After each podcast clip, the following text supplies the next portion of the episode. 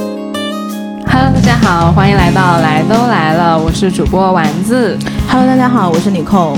今天这一期节目呢，给大家分享一下我最近一个特别爽的体验。嗯，对，而且在我跟尼寇聊完之后，我发现其实他也有很多在这方面的，一些感受吧。对对对，嗯我觉得特别值得跟大家分享一下。就这个事情的开始呢，是我上周在北京出差，然后出差的时候我去了一个朋友家里边儿做客，然后那一位朋友呢，他和他的伴侣。是在做家宴这个方面特别的擅长，就是招待朋友有一套非常成熟的 SOP，嗯，然后完了之后呢，菜做的特别的精致，特别的好吃。然后当时呃那位朋友在跟我聊天的时候，他说了一个让我感触非常深的点，嗯他说成年文人的温柔其实就是欲言又止。嗯他欲言又止，非常的温柔，在于其实大家成年之后都有很多很多不想说、不敢说、难以启齿的事情和秘密。嗯那其实可能旁观者你已经呃看出来了，但是你不要去点破它，你对，不要看去破强不 说破。对，看破不说破是一种温柔。当时我其实已经喝了点酒了，我就有一点醉意。我第一反应是就是否定的，我会嗯比较不赞同这个观点，因为我觉得说，我从个人角度出发，我就想当那个一直是少年，一直是清澈见底，一直想说什么就说什么，心里没有什么堆积情绪的那个人。嗯就第一反应就我不要这种温柔，我不想要欲言又止。但是我下一秒马上就反应过来，其实你说我有没有那些瞬间呢？我也有，其实就是正恰恰是因为我有很多不敢去面对和害怕的事情，我才更加想向往那个清澈见底的状态。但是在那个瞬间，我当我这个想法转了两圈之后，我眼眶就红了，我就觉得其实成年人的世界。欲言又止确实是一门艺术，嗯但是那天结束之后，我我做了一个回顾，然后我写了很长的一段状态，在微博里面，在极客里面都发了，就是我在结那段话结尾，我承认了。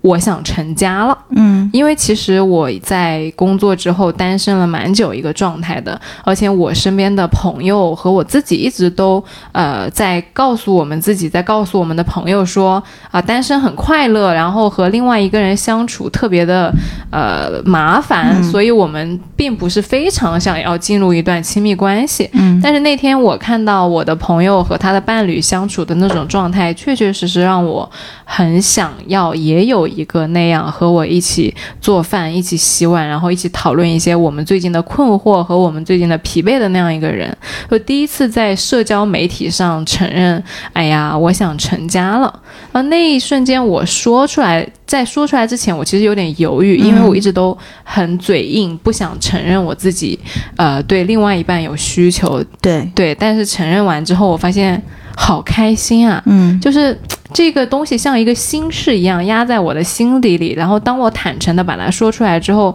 就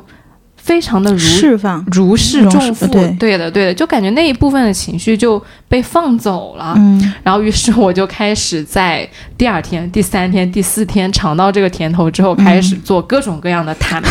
和各种各样的。哎，我跟你讲啊，我有一件事怎么怎么样。嗯然后我就陆陆续续坦白了很多事情，比如说，呃，我不敢跟我的心上人说我想你了，这个也是我一直以来的一个问题，因为我第一个我就怕别人接不住我那个话，就是。啊，如果我说我想你了，然后你没有给我回应怎么办？嗯，然后第二个就我会觉得说我想你了，其实对别人来说是一个负担，他得接住你的情绪。对，所以我就一直有这个障碍。但我那天我就又发了一个微博，我说就是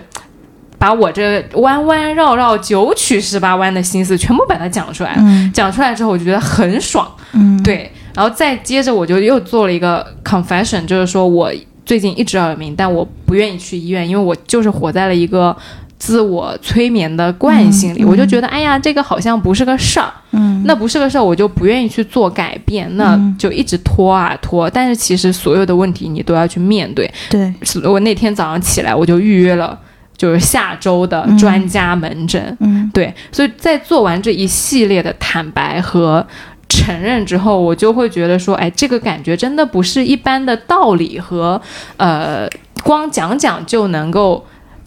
有体验到的，你一定要去做，你一定要去逼迫着自己去面对和承认这些点，嗯，才会有那个很神奇的体验。对，对，就你的情绪就清空了。嗯嗯嗯。其实我这个对这个事情的感受是什么？就是以前我失恋的时候，嗯或者是我遇到什么事情是。我觉得这个事情很困难，就我自己去面对，我觉得特别困难的时候，我就一直会抓着朋友说。所以其实对我来说，应该是在很小的时候就尝到了这个把什么话都说出来的这个甜甜头，但是就是你没有办法把所有的话都去跟同一个人讲，嗯因为首先就是你的朋友，他们可能有一些接受的程度，能接受事情的这个范围是不一样的。嗯所以这个就是又回到我很早之前说，朋友们各司其 职，其实这不是一个坏事儿，嗯就是你知道他能够承受住你的什么，然后你就去跟那个朋友说说这个事儿，然后跟 B 说呃 B 的事儿，然后跟 C 说 C 的事儿。但是这样呢，你对于我的一个很爽的点就是，其实我所有要说的、能说的、不能说的事儿，我其实都说掉了。就反正你没有就没有堆积着的，嗯一直留在那里的东西。对，然后我就会发现很多负面的情绪，当你不停的去说，不停的去表达，哪怕你像祥林嫂一样说了一遍又一遍，其实你每一次说出来的时候，它在你心中的那个重量就会越来越少，越来越少。没错，对，就这个就像什么呢？就像是家里边儿一个角落里面成灰了。嗯，然后就一直不打扫它，然后那个灰就越来越多，越来越嗯多。其实，在我的心底里是有这样一个角落的。然后我最近就开始去清扫那个角落了，我就发现好爽啊！嗯就是你得得需要有那个啊那个瞬间，对，对，就我就不停的去扫，不停的去扫，然后就嗯越来越轻，越来越轻。我最近整个人状态超好的。对，啊就是这个哇哇的状态，可能看上去没有这么体面，就觉得哎呀，你一女孩子天天在这张牙舞爪的干啥，上蹿下跳的。哼但是其实我觉得这个，尤其对于女孩儿是特别重要的，特别因重要。为第一个女孩她心思比较细腻，她对情感相对来说比较多一些，就是线条不会这么粗。对第二个就是女孩本身想的又多，然后嗯她可能。就是要顾虑会更加多一是些的，但是正因为这样，你的那个哇哇哇就是尤其的重要。哎，你我我确实，你这样一说，我感受到你平时那个上蹿你啊下跳的感觉了，那个对。那个状态。但这其嗯实确实是发泄情绪的，就你把那个心里面堆积的东西讲出来了。嗯然后就是我还想到一个点，就是为什么我不想要欲言又止的温柔，因为我觉得就包括你刚刚说心思细腻的人，他会想很多，完了之后呢，他想很多吧，但他又不敢去面对那个结果，嗯，他就会回避。嗯他想了一百种可能，然后他就把它收起来说，好，我不要去想了，我想到这完事儿了，嗯我不知道结论，我不要看。嗯但其实答案已经放在那里了，嗯，但其实我觉得大部分人在逃避的时候，他是知道答案是什么他是的。知道的，但嗯是、但欲言又止。如果朋友在你就是面对这些事情的时候，有一个欲言又止的温柔是什么呢？就是你去加剧了他的恐惧，对你去助长了他去回避这件事情的态度你。去纵容了他的逃避。对，嗯因为嗯，有些事情呢，你可能自己不想去面对吧，有时候朋友推你一把，嗯，你就往前走了一下，对，这件事情你就去面对了，嗯它就会有一个很痛很痛的瞬间。嗯但是完了之后呢，你就知道我你这个堆积了这么久这么久不敢去看的事情，它最终有还是有了一个结果。嗯所以这是就其实我讲这个话，是因为我经历过一个我朋友把我推了一把往前走，然后我就看了一件让我特别不想去面对的事情的这个结果，嗯所以我会觉得说，相对于欲言又止的温柔，其实我是更感激那些看到我的痛苦和逃避，然后把我往前推一把的朋友的。因为那个事情虽然你很伤心，但实际上在从长远来看，它是让你成长了很多，以及让拓展了你很多很多意识上的边界的一个事情。对，对，因为那个角落你不扫，它永远有灰。对，嗯而且那天就是你不是发了一个微博嘛，你就说你最近在做各种各样的这个 confession，对然后你也向呃一些朋友或者是像一些听友在微博上去搜集一些他们不愿意去面对对的的事情，然后那个微博就是我评论最多的一条微博，其你知道中你吗？嗯知道最打动我的一条是什么吗？就是他什么都没有说，因为很多人都讲，比如说我害怕呃我找不到这么好的男朋友了，所以我不愿意承认我跟他分手了呀，嗯或者我不愿意承认我很想他。其实很多都是这个爱情导向的，嗯嗯但是只有一条有一个女孩，她什么都没有说，她就直接写周芷若点点点，倘若我问心有愧呢。就是当时我看到这句话的时候，其实我鸡皮疙瘩就起来了。我的为天，啊什么？是因为我想到，如果这些东西我们不去面对，不去清扫，那有一天，可能你过了十年、二十年的时候，你回想起这个瞬间，你会觉得你是问心有愧的。是的，就会后悔的。就是如果你用这种思维去想，其实它在很多瞬间是可以推你一把的，是你不需要你朋友推，就是你可以自己推你自己一把。我现在就在推我自己。比如说，你觉得你有障碍，说你没有办法说我想你，嗯，那你会不会觉得，可能我过了一阵子之后，你觉得，哎呀，为什么当时这个呃信息没有发出去？如果发出去，会不会是不是一个不一样的走向？那其实到那个时候，你其实某种程度上是问心有愧的。那你现在如果是用这种思维的话，可能当下你这个信息你就发就发了，你就是为了以后自己不要这么问心有愧。是，就是嗯其实，在很多不想去面对事情的时候，我仔细想啊，我都不知道我的害怕什么。嗯就你说有什么好害怕的呢？往前，其实心里里答案如果都知道了的话，就是不愿意面对，那早晚也要面对。你今天不面对，十年之后再面对嘛。但是我觉得，对于任何一个人来说，你推翻他过去一些固有的思维、固有的见识，或者是一直在逃避的一个事情，你要把这个事情翻开来看，是一个非常需要对方有勇气的一个事情。是一个嗯很痛苦，而且需要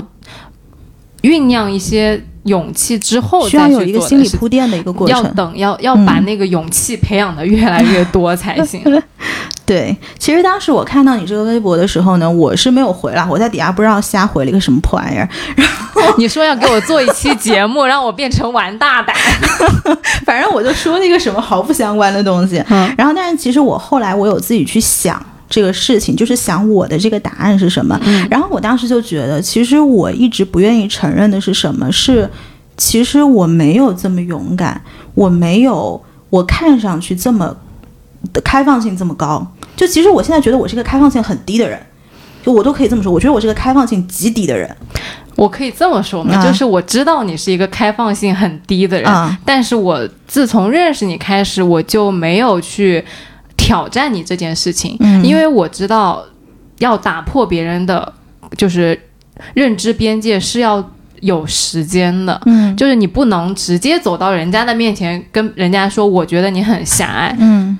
嗯，因为我觉得每一个人其实都是狭隘的，对只是你看到了别人呃某一方面的狭隘而已。就是我觉得所有的人，他更容易看到对方的狭隘，而很难去面对对自己的狭隘对。，所以就是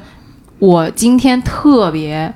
呃惊讶的点在于，你这么坦诚的去把这件事情拿出来讲了。嗯，嗯对，，因为我很早意识到，其实你是一个经验和阅历都很丰富的人，然后你有很多就是对于很多事情的看法，就像一个公就方程一样，就是一个公式，就是输入 A 得 B，哎对输入对对 B 对得 C，就你、嗯你对于很多事情的判断是非常快的，对，然后非常快的，以至于就是过于快，嗯而不加思考，也不会说哎这那有没有呃例外情况，嗯嗯而是你就会觉得说哦，如果你这样，那你就是这样。嗯就是我当当我一边在觉得哇，你真的就是经验非常丰富的同时，我会觉得其实你会忘记一些呃例外情况和每一个人的差异。嗯。对的，对你的，记不记得有一次，其实你跟我说了这个事情，我不知道你是在什么场合下，然后你就说，他说，你说以后其实你经常判断一些事情，你是很经验导向的，嗯但其实你有没有想过，有的时候并不是这样子的。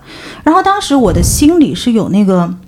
空白的三秒，就是你知道英文有个词 叫 busted，就是就是你被人家逮到了，然后心里就 oh shit，我当时真的是，我虽然表面没有任何的表情，但是我当时心里的活动是这个哦是吗样子的，对，我已经忘记我跟你讲的这个事你情啊知了。道我是怎么怎么去发现这个东西的吗？其实是因为我做了这个 podcast 之后，你像我们头一年一直在说，可能呃来都来了，治愈了你很多情绪上的一些东西，嗯嗯或者是给你带来了自信啊，或者别的一些什么东西。嗯，但是到今年，反而是我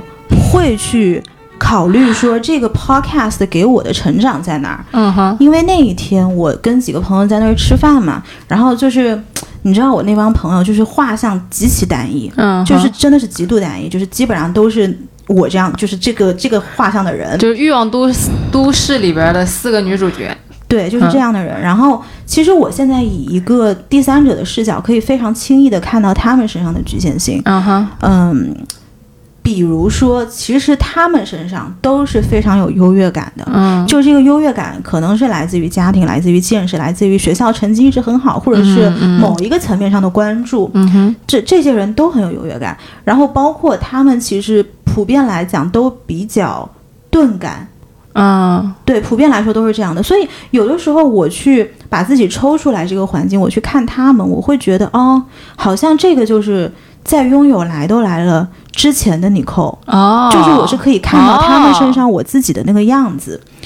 呃，就是我最近一直在想一个事情，就我觉得自媒体可能对我来说也是一个看世界的一个渠道，嗯哼，或者是呃，就是我我也越来越知道自己丰富的地方在什么地方，然后或者是自己贫瘠的地方在什么地方，所以。呃，我觉得这一年其实给我带来的一些改变也挺大的，就是那天特别有意思，就是上哎上上周吧，我们节目不是小果我的好朋友小果来嘛，嗯，然后那一期我不知道听众们有没有注意我们小宇宙的评论区，其实那一集是整沦个陷评论区坍塌，哎，也没有到坍塌，但是确实挺就摇摇摇摇欲坠啊，摇摇欲坠。对，那天因为我们是周日晚上零点上线的嘛，然后早上我睁开眼睛的时候，我整个就惊呆了我。也是啊，我说怎么这一期的评论会是这个样子？我完全就没有想到。然后后来我仔细读了一下，就是我依旧觉得，以现在来看，依旧觉得那一期其实利益跟观点是没有什么问题的。嗯哼只不过是说有一些我们的表达可能触碰到了一些人的舒适区跟固有的认知，于是呢，这些人他们可能就会跑到我们这儿来发泄情绪。其中有一个评论我记得特别清楚，他就说：“他说我们没有去打断嘉宾的观点，还让他说，他觉得我们做的就是这不是一个主播应该做的事儿。”他说：“当嘉宾说错的时候，你为什么不去打断他？”他说觉得对我们特别失望，嗯然后我当时直接就首先我拿这事情出来说，肯定不是为了说这个听众怎么怎么样，只是因为我当时回他的时候，我就说我们两个其实不会去打断任何一个嘉宾的发言，是为什么？是因为就是我觉得世界是很多样的，生活是很具体的。那呃。我首先不能保证我看到的是世界的全貌，那么每个人就是评论对错，他是怎么评论的，就是跟我自己想法一致的，他就是对，然后跟我想法不一致的，他就是错。嗯，那就是我们怎么能保证我们看到的世界全貌，而不是带着偏见看世界的呢？然后我就说我不能，我说你能吗？其实那天的评论，我就看到了很多很多的人，就嗯都是很狭隘的，包括我们自己。我其实那嗯个评论区特别有感触，因为我在回评论的过程中，其实有很多的情绪，嗯然后我就会去反驳和给我自己辩解。然后恰好有一个呃听众呢，他其实是我们的老听众了，嗯他就过来跟我说，他说其实我。觉得你在呃回评论的时候有那么多辩解和反驳是不对的，嗯就是你应该去虚心的听他们讲话。嗯然后当时其实我是很委屈的，我会觉得说，如果你这么，我就直接回了他一句话，我说，如果你做一期节目，你就知道了。嗯然后他跟我说。我虽然没有做过节目，但我做过产品。我知道，如果要让一个产品做好的话，嗯是应该听呃大家的建议，你才能优化那个产品的。嗯我其实从道理层面，我是可以就是去呃牙尖嘴利的去反驳我的听友说，嗯那呃，我为什么？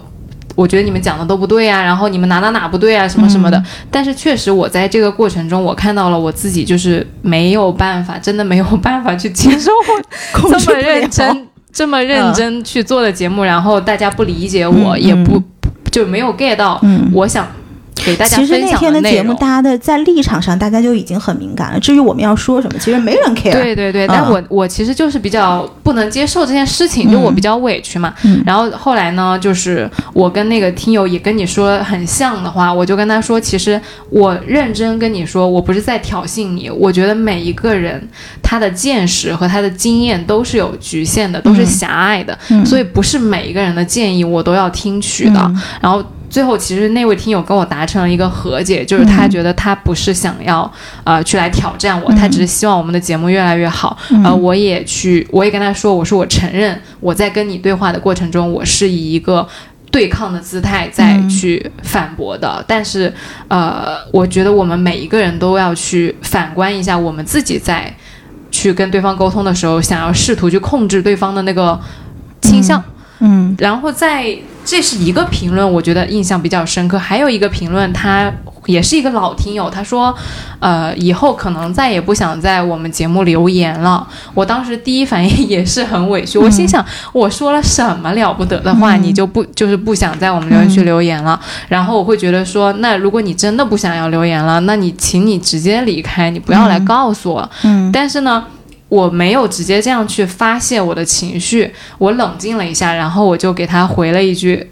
就俏皮话，对嗯我给他说。我跟他说：“我说你可能会改变主意。嗯”结果他很，我很意外，他竟然又回了我一句：“好吧，女人就是善变的。”然嗯后回了一个温柔的表情。我当时就被他击中了，就我会觉得说，其实我们每一个人都如此的愤怒和执着在我们自己的观点里，嗯，而去忽略别人的感受。对，当我们不要那么执着于我们的我的委屈啊、我的愤怒啊，而是去倾听别人的那个其他的感觉，然后我再跟他说，哎，其实你可能不一定，然后别人其实也会马上被你带到说不是那个执着的愤怒里面，嗯这个我觉得结局就完全不一样了。嗯如果我当初给他回一句，那你赶紧走吧，肯定人家就会说，那我走就走了，我也不会再回来了之嗯我类觉的。得这个就是你刚刚我们在开麦前聊到，就是这个是两层，就是第一层你要先意识到自己可能每个人都是狭隘的，对然后第二个才是我要有勇气去承认这份狭隘。就是今天我们讲的是我们要怎么去呃去承认。每个人，包括我们自己，其实都是狭隘的。就是你要知道，尤其对于一个成年人，或者我们往更老一点说中年人或者老年人，你要去推翻他过去的一些固有的认知或者是经验，呃，就是让他们去发现过去这么多年的一个态度啊，或者是知识狭隘、经验是错误的这个事情，需要有多大的勇气？就是直观上它是什么意思呢？这个就是在讲讲你过去的这些岁月，你都浪费了，你白活了。我是说直观上啊，不是说真的是这个意思。嗯，但是即便有一些东西，可能你是。呃，选择错了，或者是一个错的态度，但是我相信在这个过程中，肯定你也得到了一些别的一些东西，所以这个就是为什么你看有很多这种爷爷奶奶辈的人，你会觉得这些老人特别固执，嗯，或者是那种心态很开放的中年人，你就会觉得这种人他特别的年轻，他特别的，你会特别珍惜这种人，你会觉得这种人特别稀有，就是因为好像当我们岁月随着岁月的成长，你就会越来越这个思想上的复制，你是会越来越严重，你好像越来越没有勇气去承认自己的这一种狭隘。就你刚刚说到那个，就是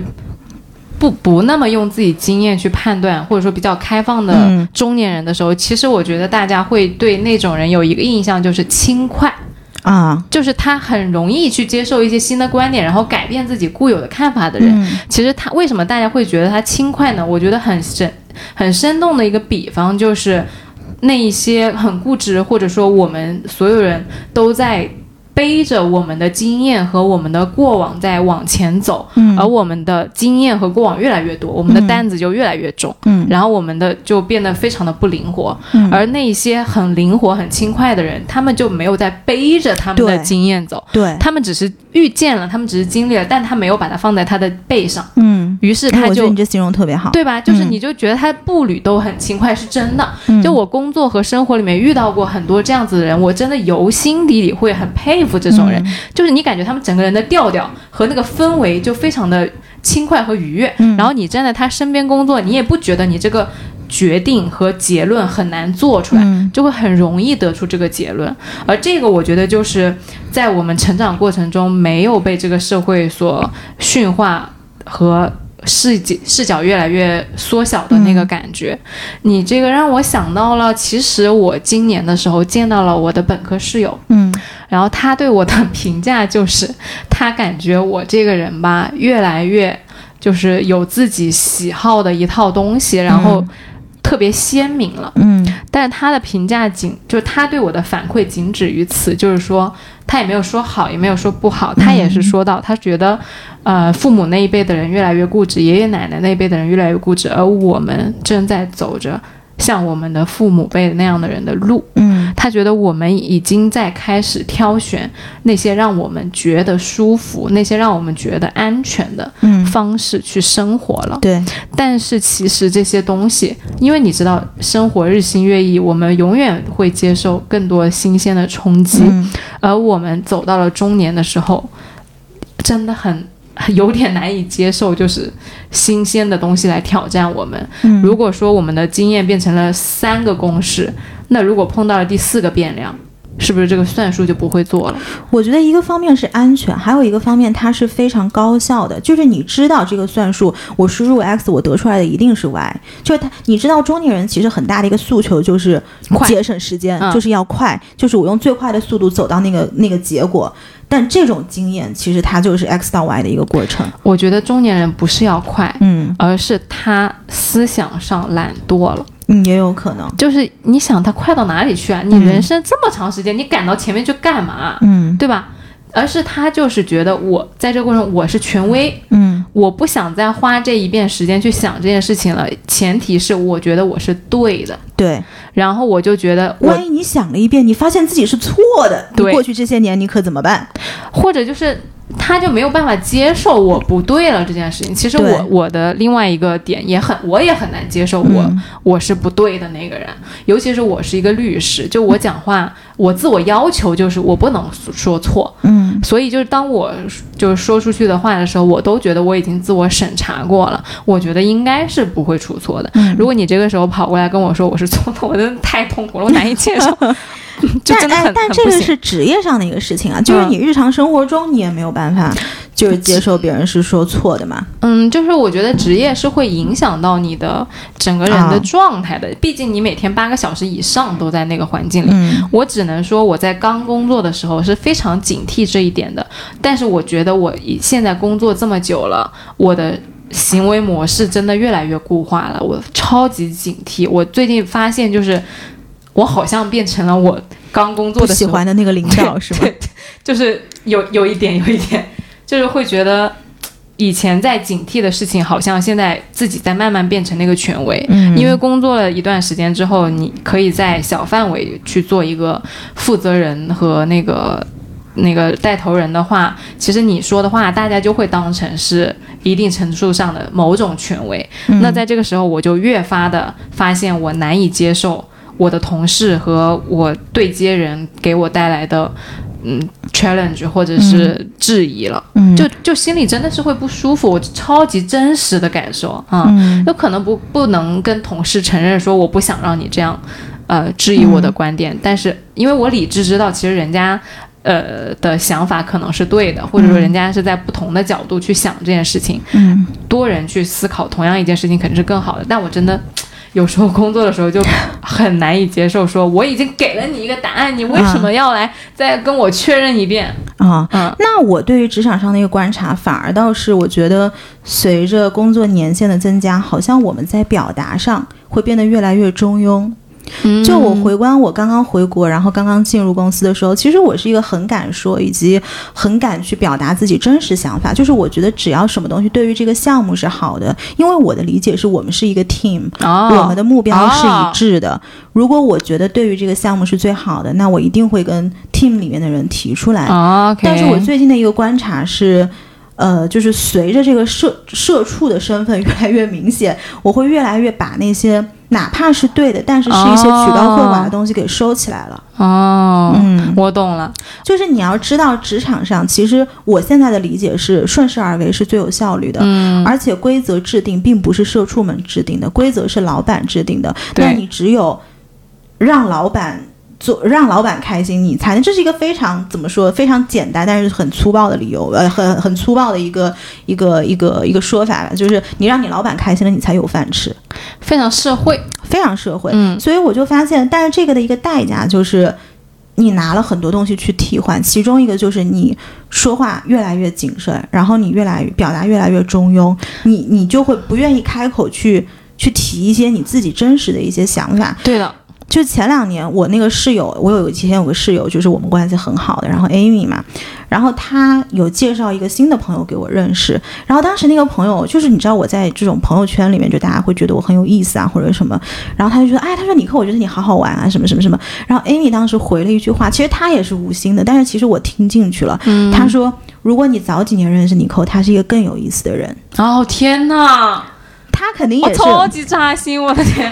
对，就是因为我后来发现，就是我在现在的这个场合，其实我说一句话，我会去衡量说这句话它合不合适，然后会不会伤着什么人。就是你说这么两句话，真的是特别的费劲儿。嗯嗯，这个点我还挺有同感的，对。但是我最近发现一个很悲伤的是什么？就是我好像把就是你刚刚说的在职场上的一些习惯跟生活，好像是有一点分不开了。嗯哼，因为呃，又要说回小果那期节目，就当时我们不是被骂嘛，嗯然后被骂，其实我在呃那一个星期里面，其实我是有做一些这个自我审视的。就即便我是觉得就是可能观念上没有什么问题，但是是不是在有一些处理上可以把它做得更漂亮，或者是做得更智慧？嗯然后当时我开始审视的时候，我就觉得就觉得特别悲伤。嗯哼，就这个悲伤是是什么方面的悲伤？就是我觉得我的主业已经要说话这么谨慎了，结果我做了一个 podcast，我还要把它做得如此的中庸，如此的圆滑，如此的圆啊如此滑。的讨好，对的，就是像当时你说，其实如果有心的听众可以感觉到我们前十期、前二十期的节目，就是我们那个嘴完全是不上锁的。想 想到什么说什么，就是这种不上锁，不是现在你们听到小黑裙的那种什么黄暴，你们觉得黄暴的那种有意思，那种那种不上锁，不是是真的一些很真实的想法，我们是会毫无包袱的把它丢出来的。嗯，但是现在我们是会考虑的，但是当我那天去回想的时候，我就特别特别的难过。然后那两天我们不是正好在北京去参加姜思达，当时不是姜思达工作室有邀请我跟丸子去他们的一个展，这个应该也是姜思达最近在呃北京的一个艺术展。嗯，然后这个展里面呢有。它其实展出了很多很多的东西，然后有一些都是行为艺术方面的，然后其中有一个展品，我的印象非常非常的深刻，就是当时姜思达把自己关在了一个一百四十六平方米的这个房子里面，嗯哼，一共关了八天七夜。嗯在这个房子里面呢，他没有手机，然后也没有网络等，就是任何的这个现代现代的通讯设备都没有，然后独自生活了八天七夜，视频全程记录了他的状态，就包括他各种的情绪，然后包括他自己的一些脆弱啊，一些崩溃的状态，就是他非常勇敢的在这个镜头前，把自己所有想要表达的东西都毫无包袱的给丢出去了，就是该哭的时候也哭了。就他当时我看到他那个视频的时候，我就特别特别的羡慕，然后我就反观了一下自己，我觉得我真的是好懦弱。嗯，所以当回到你的那个微博，你说有什么东西我不愿意承认，这真的是在那一刻我发现，其实我不愿意承认我是一个非常不勇敢的人，就是因为这点屁事儿，我在那儿审视审视个屁呀、 你说是不是审视个屁？然后就瞬间就，他就制止了我的这种，就是对于这些事情的一些总结，或者是反思，或者是那种改进的那种习惯。因为我们会习惯性想要得到更多的夸奖，嗯然后为了得到这些夸奖，我们就会想说，哎呀，那我大家到底喜欢听什么呀？大家的雷区到底在哪里？我到底什么话该讲，什么话不该讲？嗯，但其实我们俩一直做 podcast，就有一点说，我们其实也不想教大家什么大道理，对或者说，呃，我们也就是才到人生的这个中年的门对口，，我们也就是刚刚发现一些事儿。对，对所以就我们俩一直的初衷就是做两个非常真实和两个分享我们的痛就痛苦或者说困惑的这样一个 podcast，、嗯，但是在做到了现在之后，就随着听众越来越多，好像我们就慢慢开始说，去追求那个政对治呃正确对了啊！就是哎，那大家喜欢听什么？我要给大家讲什么？你看这个思路就不太一样了，对，他就嗯不对了。然后会会觉得说，哦，这一期大家对这个反响好，哦，这一期大家不喜欢听这个，就就已经好像试图开始总结所谓的又回到了我们那个经验的框架里面了。嗯对。对，就输入 A 得 B，输入 B 得 C。对，我觉得这个真的是一个嗯经常要反思和每次常想常新的问题，就是对到底我们为什么要做这件事情？其实我不知道大家是发就用一个怎样的心态来给我们做评论和嗯听我们嗯节目，可能很多人会觉得说，那我觉得你们俩是两个在公众公共场合讲话的人，所以你必嗯须要就是有那个自觉，说我得讲一些比较正确或者说正能量的话。嗯但我会觉得说，其实我就是一个非常有局限性和嗯非常。有多很多缺点和瑕疵的人，你怎么能期待我讲的话是对的话呢？ 哎，你知道美国有一个 podcast 叫 Genius Brain，、嗯就是大家如果在苹果 podcast 上可以搜到，他这个呃。呃这个主播是我非常喜欢的一个美国的一个 comedian，就是他是在一个喜剧演员，就是在加州那边的。然后他最早也是做单口，然后后面也做了 podcast，然后也是一个 YouTuber。他有一次也是他的呃，首先他的 podcast 也是有视频的。然后有一次我是放在电视上投屏，然后我就看到他说，他也是有一个嘉宾来问他，他说：“哎呀，你最近老是被人骂，他被人骂是为什么？因为他喜欢说脏话。哦哦”，然后结果他当时那个人就很屌嘛，然后他就说。Yo, motherfucker, you are listening to my conversation, okay? Put yourself together. 所以你刚刚在讲这个的时候，我就想到他的这个片段，我就觉得特别的有意思。 哦，你说到这个，我就又要说嗯了，说那个我最近在补那个《欲望都市》 啊，啊，《欲望都市》是一个第一季在一九九八年的美剧。嗯，一九九八年是什么概念啊？我也就是九零年之后出生啊嗯我的也人，就两岁我弟是二零零零年两千的，嗯所以就是这部剧比我弟还要老。嗯然后这部剧开头第一季前十分钟，真的推荐大家去看一下，嗯太爆炸了！它前十分钟讨论的就是纽约这个城市为什么有这么多单身的女性，而有这么少单身的男性。嗯然后，然后里面的女孩子的观点超级爆炸的，我相信随便摘几个放到 Podcast 上面来，被骂死。什么对说说说现在的男的啊，就没几个好的，然后说现在的那个男的就说哦，哎，但是现在 podcast 他喜欢听这种啊，没有几个男的不是，然后就有啊男的说、说你们这些女的每年嗯都拒绝好多好多男的，然后你们又说没有男的跟你们追求爱，嗯然后那女的呃，然后说都。然后女的就说啊，那都是又穷又矮又丑的，而且我 date 过那些又穷又矮又丑的，他们就是自私自我的程度跟那个啊、呃就有钱的男的差不多啊什么的，就是男的和女的一直在对立，然后嗯一直在讨论两性关系上面的他们呃一方的视角，然后嗯话都非常的犀利，镜头切换的很快，啊，我记得那个场景，对嗯，对，但这个东西就是我会觉得说，人家九八年已经开始敢讲这些话了，但是其实你把那些话如果放给我们，把哪怕把它写成台本让我们念，我们都不敢念，嗯因为就是怎么会做成现在这个样子？我真的是觉得我也。就非常的震惊，对，我非常震惊 说。就是有这么大一个反差，在我先挨了骂，然后我第一反应就是我以后不要再讲这些嗯惹到大家神经的问题对了，的，我也不要再去踏那个雷区。我知道大家喜欢听什么东西，嗯，我们就按照那样讲就行了。对，然后嗯我就去看了《欲望都市》，我嗯可以这样讲话，然后对人家早就这样讲话了。是嗯是，其实那天就是我们在看展的时候，不是有拿到那个简介嘛，嗯然后其中第二页简介。是姜思达自己写的，然后他中间有一段其实特别特别打动我，我来给大家念一下。然后他就说：“我不是艺术家，我永远不会是，我是艺术。当我讲我是艺术的时候，我是认真的，是男人们在画布上描绘的关于女人的艺术，他们才是艺术家。他们创造了那个拙劣的我，所以不要责怪我。你要怪就怪这些男人们的好和坏，这些男人的孤望、失落、小的心脏里的过分小心和诸多轻举妄动。就这个里面最打动我的是最后这两个，就是。过分的小心和诸多的轻举妄动，其实我反而觉得现在我们是，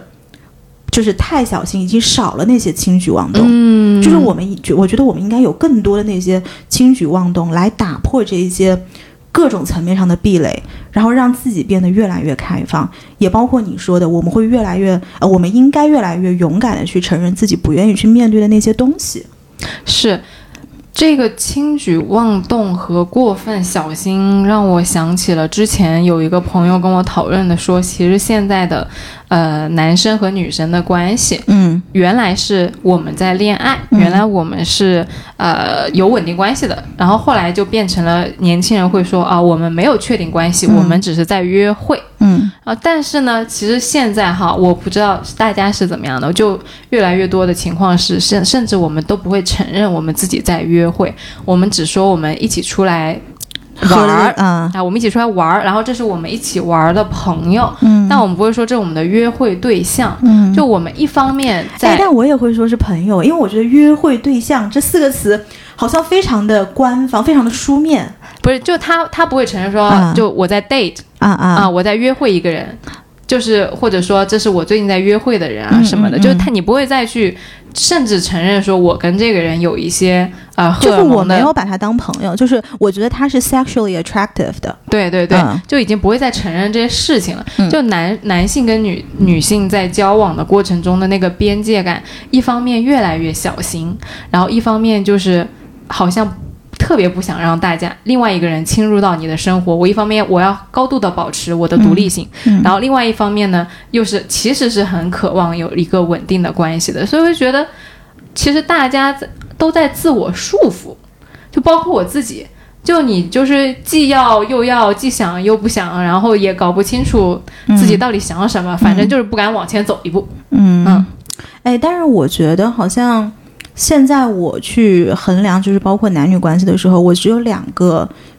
呃，就是两个尺度吧。嗯就第一个是这个是我的，I'm dating him，就这个是我约会对象，就像嗯你说约会对象。然后第二个是这个是我觉得可以结婚的对象，就是我好像现在比较少说男朋友这个词，就是包括我去形容我们的朋友们的这些亲密关系，然后我不会说，哎，你交了一个新的男朋友，我会问他这个是 date or marry。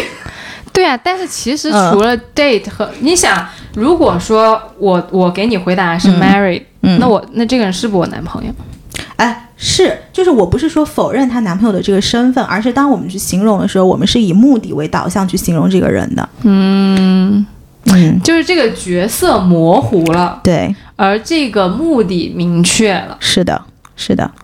就现代人怎么会有这么多就是嗯奇奇怪怪的点？你就是觉得一吧些 twist，就是它是一些就是很各种。奇怪。啊，就是这种很小的，可能日常我们不把它拿出来讨论，我们是发现不了的。对的但是它其实是存在的。我真的，你说到这个男朋友点啊，确实嗯我也很少去问别人这是不是你男朋友 Date 了。 or marry？对、嗯我一般会说，就是你你你是不是单身？就 available，你是不是嗯 available 的？嗯，但至于你就是，你 available 到有男朋友中间是哪个阶段？哎，我不 care 对，啊、或者说朋友，我甚至就觉得。这是朋友的隐私，嗯我都不好去问这件事情。我觉得不问是对人家的 尊重。哦，没错 没错，就是除非是对方自己说这是我男朋友，否则对如果他带出来身边的人，我不会去问这是什么人，对，不管他们的行为举止是亲密还是生疏。当然，当然，嗯但是就是你会觉得说，大家已经越一边越来越模糊这个边界，一方面又越来越谨慎这个边界，其实就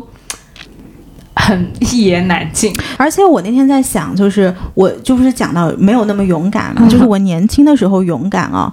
是勇敢于我，呃我不知道你知不知道有个形容叫做私奔般的 恋爱，你知道这是什么意思吗？我不知道，就是说，你跟这个人谈恋爱，可能你家人也不同意，你就不用都不用跟你家人说，你就知道他肯定是不同意的，哦家人也不同意，你同你朋友也看不上，甚至你自己个儿都觉得你们不是这一类人。但是周围人越跟你说不行的时候，你就越挫越勇。同时，其实你也。知道这个人不行，但是你又越来越爱他的那种分裂感，就是我年轻的时候哦特别迷恋这种，好像全世界只有我们两个，就是越挫越勇，在孤勇对抗奋这个战世界。的那种撕裂感，所以我一直把这个叫做私奔般的恋爱哦，那你说的这样，我有一个很好的朋友是这样的，啊他后来结婚了，啊。就他对抗世界，然后他赢了。哦，就是这两个人后来赢了。对哦，嗯，但这也是唯一一对我看到赢了的。对我我后来总结这个可能是射手座本身的一些好，就是我的确是个好奇心特别强的人，嗯，然后加上本身可能性格里面的一些不服输吧。但是随着时间的推移，就是也是那天我在想嘛，就好像我现在越来越不愿意去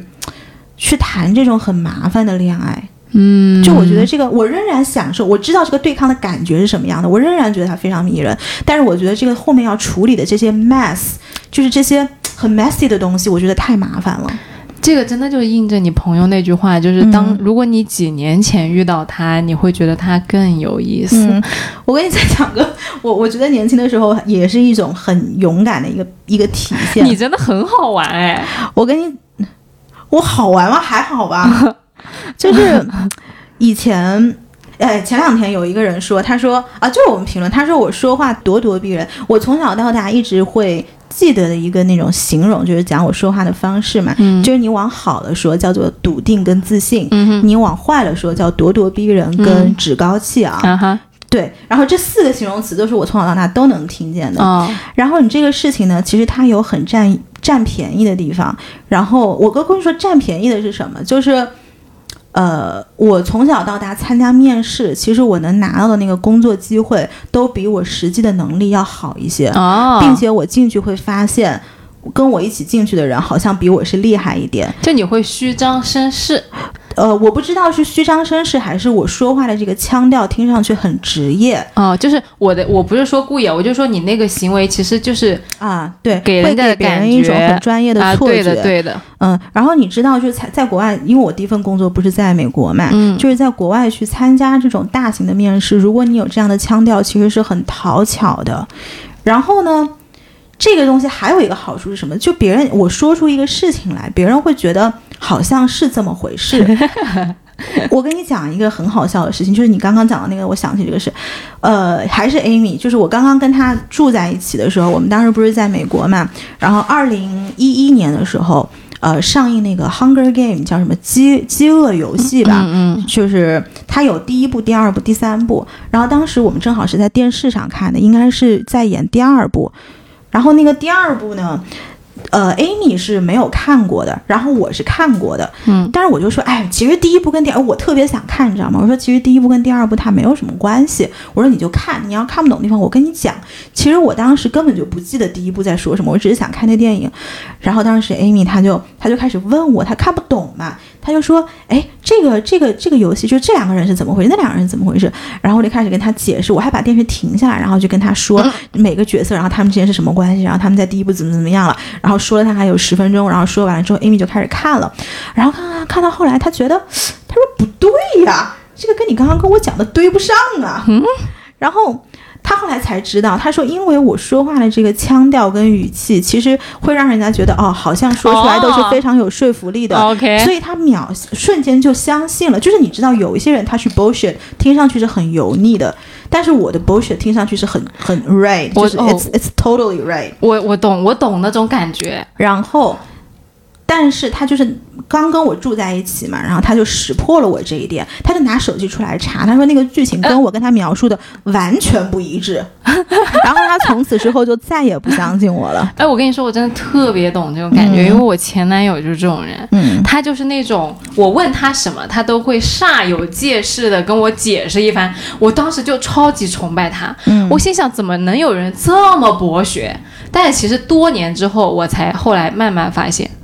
全都是瞎扯的。嗯啊、真的就是他其实不知道的，但他就会凭着他仅有的自己的一点印象去跟你发散，嗯然后发散完之后强装镇定，然后就跟啊我你就讲。是这个，对对对，然后讲完之后，他自己都觉得他自己讲的对，你知道吗，对就超级自信，对，然后就哇，好原来是这样，因为你大部分时间都不会去查他到底讲的对不对是的你知道吧？是的，所以就我那段时间就沉迷在 我前男友怎么那么博 学的那个， 哎，所以如果我是个男的，我应该能骗到很多小姑娘。真的。然后后来相处了很久之后，我才慢慢发现他其实讲的东西是哎，好像哪里不对哈。对然后我就慢慢慢慢开始，哎，好像你讲的是错的。然后到后来我就告诉他，我说你又开始给我瞎编，你是不是又在 骗我？嗯然后他他就就开就笑了，就说其实嗯就那样。嗯嗯，就说这个是什么意思呢？就是我觉得年轻时候的，就是各种层面上的勇敢嘛，就不光是爱情上的勇敢，或者是表达上的一些勇敢。其实我觉得让我们收获了很多东西，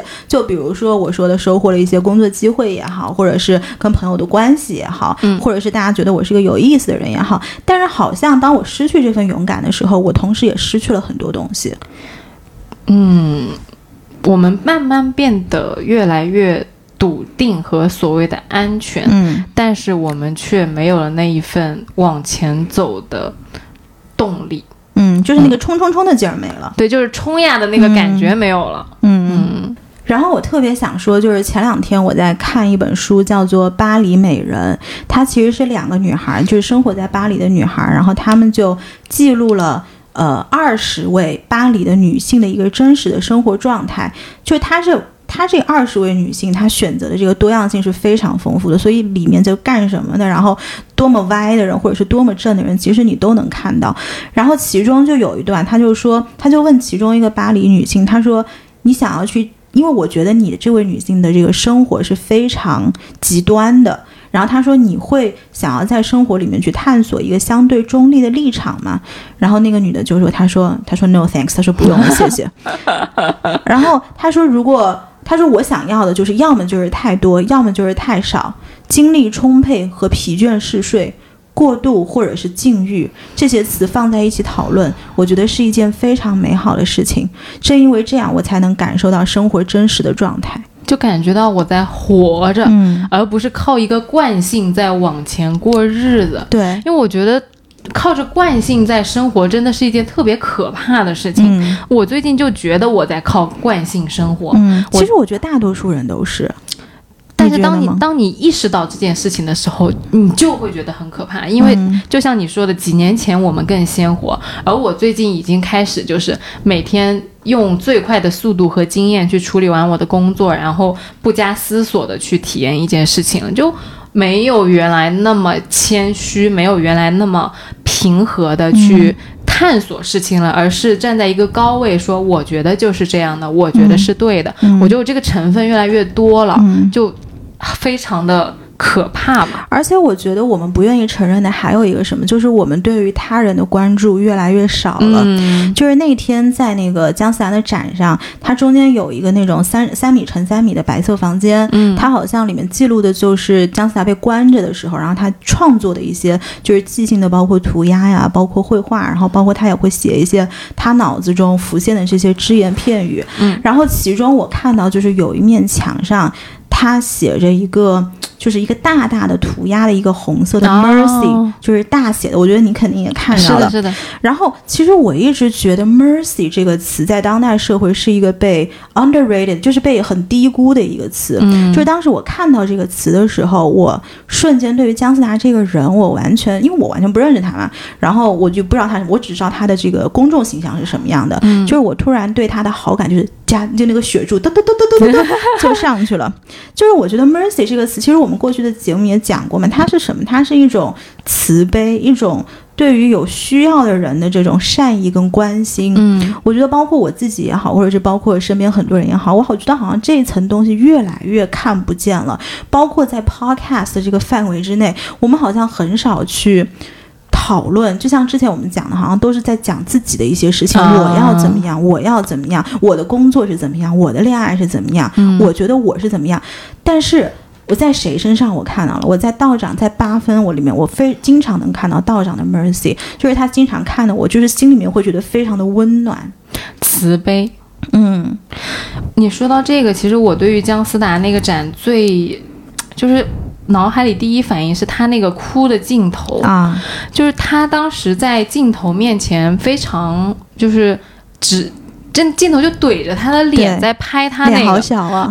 嗯，那眼睛特别大，然后那对个眼泪啊，就是直直的流下来，嗯那个镜头非常的让我震撼，因为就是我就想到，其实我甚至连哭都不敢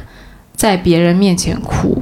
我现在已经到了一个就是你还哭吗？你现在？我现在连哭都不哭了。我哭，我哭嗯，我就印象特别深刻。我不知道我有没有在节目里面说过，就是呃，有一次在那个的士上哭，嗯我我不记得了，我不你你有印象吗？就我在嗯讲，你说我说在打的的时候哭，然后当时哭的声音特别小，因为我就不敢让人家听到我哭了，就前面坐了司机嘛。嗯然后后来我一边哭，我就觉得好委屈，我就觉得就是为什么我受了这么大的委屈，我还连哭都不能好好的哭一下，嗯然后我哭的声音就越来越大，越来越大。嗯然后那个司机就说：“哎呦，姑娘你咋了？”然后他是个嗯东北人，他就。我也学不来那个调调，他咋的了，姑娘？然后完了之后，我说啊，我说是我喜欢的人跟别人在一起了。嗯然后完了之后，他哎呀，啥事儿啊？他说你去找你姐妹蹦个迪，喝个酒，然后第二天啥事儿都没有了。嗯但其实那个对我印象很深，包括看到姜思达，就是我会发现我是一个连哭这个情绪都没有办法在别人面前展现的人。嗯我特别羡慕他嗯能够在他想哭的时候哭这件事情。嗯嗯嗯，呃呃，我说到这个哭，你刚刚一边在讲，我一边在想，就是我上上一次因为不是因为感动层面的流眼泪，嗯嗯我已经真的想不起来了。就是难过是吗？就是不管是觉得痛苦，或者是难过，或者是委屈，我好像真的是想不起来。但是我经常会因为感动而掉眼泪，包括比如说嗯看电影啊，或者是看到什么事情啊，对对我会对这种哭。但是你要说为了什么？什么自己很难过，嚎啕大哭，我真的是想不起来那了。可能我还是年轻，不是，我觉得是不是我有什么问题啊？ 哎，这是不是？哎，听听众朋友们，你们说这是不是有什么问题？嗯，或者说其实就是有一种可能啊，就是因为你经历的事情比较多，你就会觉得这些事情都很正常， 就是你情绪波动会比较小。哎，你你一直说我情绪波动小，其实我后来觉得我也不是情绪波动小，我的最大的情绪波动叫 愤怒。我觉得是这样，就是你会把很多是 其他的情绪转化回愤怒。就是你在哭的时候，我在愤对怒；对对对对，是的，是的。你在你在伤心的时候，我在愤怒；你在开心的时候，我在愤怒； 然后然后你在委屈的时候，我还在 愤怒。结果最后我跟别人说，结果别人说我情绪波动非常小，我只是会愤怒。 哎，但是我有点忘记了，嗯就前阵子谁跟我说说那个愤怒其实是一种防御机制，嗯就是愤怒背后很有可能就是恐惧，嗯然后你你因为不想暴露那个恐惧，所以你把它转化为愤怒。嗯嗯，也有可能，就是你不是也一直说我是一个防御机制特别强的人吗？对，就是我们之前在聊，我我其实很喜欢自黑，嗯，嗯，包括可能听我们节目的朋友也也发现我其实经常喜欢自黑，然后自黑完了大家一笑，然后这个事儿可能就过去了，嗯，包括在我的现实生活中，其实我朋友每次他们夸我的时候，我真是觉得。就是我觉得这是一种社交的消耗，就是你别来夸我，我不想让你对我有期待。因为你夸一次，我至少得回你一句，啊然后你还得回我一句，就是这种一来一往，这三个来回，我觉得是特别难受的瞬间。然后我觉得你是把那个把我那个帽子戴得很高，对呀、对，啊然后我就非常喜欢我朋友黑我，因为我发现黑我的甜头在哪儿，就是身边所有的人对你都没有期待，嗯，然后我对自己好，就是我给外界展示出来的形象是你们不要对我有期待，我就是这个鬼样子。所以当你发生了什么事情的时候，你好像觉得啊，OK OK，好像也是我的就是可接受范围之内的。对，其实这也是我常年不愿意承认的另外一个点，就是我是一个防御机制非常非常高的人。啊，这个你不愿意承认啊？我我反正没有在就是 podcast 上说过，嗯，但是这个点其实我我们俩很早，其实在就是非录制的时候是讲过的。对，但好像 podcast 上是没有讲过。但是这那个是你不、嗯能承认的一个点嘛？这个事情，我对自己对我自己很早以前我就承认了，就不是那种什么我发现我朋友身上很狭隘，我看到了我自己的狭隘，不哦是这种，就是就这两个的深度是不一啊样的。 OK，这个比较容易接受。对，嗯，这个比较容易接受。就其实聊到现在，我会觉得说，我们有一点呃不可避免的在被生活温水煮青蛙，嗯但是。很很，我觉得挺开心的点在于，像我们今天这样有一个阶段性的回顾，就是对，你把你害怕的事情讲出嗯来，你把你担心和心里那种隐隐觉得的事情讲出来，因为其实有时候你的隐隐觉得就是真的，你只是不对愿意承认。嗯对，嗯，把那些事情全部都讲出来，你会发现其实还是蛮明朗的。对，就其实我们的内核还是原来那个样子，只是我们给它穿上了更厚的枷锁。嗯但是如只要我们想要拨开，嗯它就是可以被拨开的，只要我们想去清扫那个角落，也是可以被清扫的。嗯，而我最近一直在做的就是不断的去给大家做一个坦白，我觉得嘖非常鼓励大家也像我一样，就是去做这样一个坦白。我嗯们这样，我们在我们的那个官方微博来都来了播客，今天就是录完节目，我就发一条那样的状态，就是说去做一个大型的坦白。嗯，如果大家就是有想要去说，然后对，原来不敢说、害怕的、担心的事情，你都来我们这里讲。嗯，你你如果觉得这个有点就是没有办法保护你的隐私，你可以换一个小号来说，对因为之前你的那个下面好像啊有人哎就想有出一个柜人的。对，对，然后他说，呃，我要我我不敢承认我喜欢同性，但是 apparently 这是我的小号，对就是如果这也是 OK 的，这也是一个小技巧，我还特意点进 去那个嗯小号，我也看哎看了，我也有看，好嗯，，哎呀，这两个女主播真的是，对，但确实就我会很鼓励大家去尝试，因为这个道理啊，真的不是讲两遍你可以体验到那个爽感的，你一定要去自己去做这件事情，然后去真正的去面对自己心底里那些恐惧和不愿意承认的事情，或者说去回顾一下最近自己的生活，你就看看呀，我有没有被这些经验所束裹挟缚呀？我有没有被这些呃生活的习惯所推动的往前进？或者说自己跟几年前相比，哎，有什么所谓成熟，但是其实你不一定喜欢的变化，嗯，对吧？对的，欢迎大家来我们的这个微博给我们评论。呃，然后呢，这一条微博我们会，就是如果你评论加转发加点赞的话，我们会给你送出一张呃，这次抽取一名观众啊，呃抽取一名听众。嗯这个北京姜思达他们这次展览的这个票，嗯，然后同时呢，这个票我们一共有两张，另一张呢会放在小宇宙的这个评论区，就是你写下你想写的话，那么最高点赞的那一位朋友呢，他就能够得到这个票，对没，错。然后这个展应该是在北京的，所以呃，我觉得北京的朋友们可以呃就是多多努 力，对，去多多努力，得多到多这努张力。票，因为确实你看完之后会有一些，我觉得会不一定在知识和观点上有增加，因为他那个展全程都是没有什么嗯没有解说，没有对什么嗯的对的，但是你会有一些不经意的小小的点是去是触到你过往的那些回忆和你嗯自己那些不愿意去面对的事情，是的，就是其实这个展我是真的非常非常的喜欢，所以其实呃，虽然我跟丸子这次去受邀参加这个活动，但是我必须要跟大家说，我们说这么多东西，完全一分钱都没有收。没错，完全是我们非常个人非常喜欢这个展，然后中间说的这些东西都是一些由衷的一些感想。呃，怎么说呢？就是我觉得大家随着这个年龄的增长，可能每个人都会变得越来越复杂。你们会有复杂的人格，会有一些精明的手腕，我觉得这些都是很好的品质。我只能说，祝愿我们所有人都足够复杂，也依然勇敢。嗯对，那今天的节目就到这边了，然后还是欢迎大家每周收听《来都来了》，然后在喜马拉雅、小宇宙、呃苹果 Podcast、网易云音乐、荔枝 FM 等各大平台来收听我们的节目。今天就这样喽，拜拜。希望你们有一个美好的一天，嗯，拜拜。拜拜。